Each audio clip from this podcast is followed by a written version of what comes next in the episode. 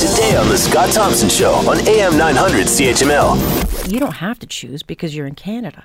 But who would you choose or would you stay home? I think that's a big problem facing uh, folks in the United States. And, and, and look, we can't really ignore this because the implications for our country are huge with both candidates.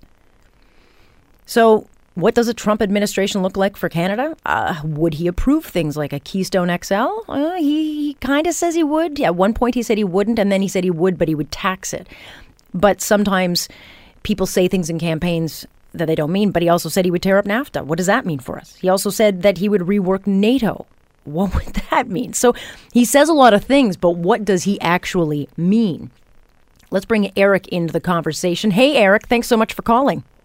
Hey, Alex, you know, I love the fact you talk about U.S. politics so much. Loves, uh, how could you not? It's just a gong show, but it has so much impact on our country. Where are you on Well, it?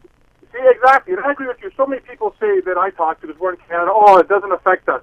They don't realize the world implications this has, not just in Canada and the States, but around the world of what's actually going on. Absolutely. I mean, the reason that we are in a battle now in the Middle East, uh, you know, is because of decisions that were made in the United States. Exactly. And the, the world is destabilized, basically because of what Clinton and Obama have done.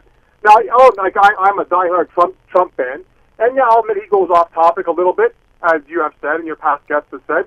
Uh, but if you get down to the root of everything, Clinton would be a d- disaster for America and for the world. Because even with her the immigration reforms and everything she wants to do, Trump is. They say he's a nationalist. What people don't realize is what nationalists back in the war, World Wars, that's what created countries. That's what gave everyone their independence. Doesn't mean we have to hate other countries. We work together, but we have to have our own country first. Like it's like your house. You have to take care of your own family before you can help other families. Yeah, it's interesting. Look, a lot of people say to me, "You're supporting Trump." I'm not supporting anybody, but but here's why I find uh, uh, Clinton the more offensive candidate because she's a career politician. Okay, fine, lots of people are, but her track record with foreign policy is a disaster. And the email leaks and the, the classified information talks to her judgment. You know, she's a proven liar. Um, you know, a lot of things she says are, are blatant lies. And I, I, the Clinton Foundation to me is the biggest one to come out yet, where you know they're accused, she and Bill, of pilfering billions for political causes and not charity. So to me, she doesn't deserve the office. You know, and I'm so glad you bring that up because I find the liberal views in, in our Canadian media is so anti-Trump. So I'm glad you actually, you know, like, like you said, you're not supporting Trump, but you actually are one of the few that tells it like it is. You know, you're calling Clinton out on this and that. Yeah, Trump.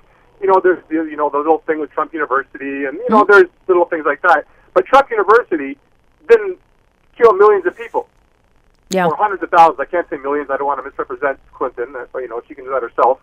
But her policies, like you just said, are destroying the world. Trump University, well, you know, that's still debatable what happened. You know, and for people that, you know, since I brought up Trump University, people are knocking Trump University because they didn't get what they want. Well, how many people out there, this is for the millennials, how many people went to Western or Mac and studied whatever, and how many of that percentage don't have a career in that field, and they spent sixty, seventy thousand on a degree, which is basically wallpaper now. Yeah, I think you bring up some good points. I'm thankful for your call, and Eric. And I think a lot of people think like Eric. Uh, look, uh, like I said, I'm not endorsing anybody. I think the choices are terrible. Out of 400 million people, this is all you got. This is what we get to choose from in the United States for leader of, the superpower.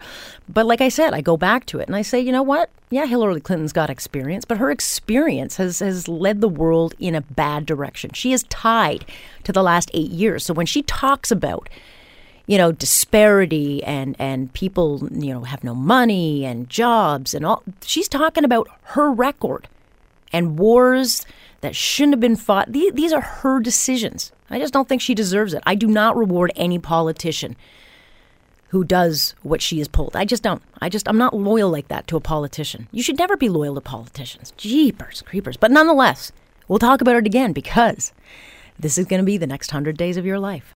Want to hear more? Download the podcast on iTunes or Google Play and listen to The Scott Thompson Show weekdays from noon to 3 on AM 900 CHML.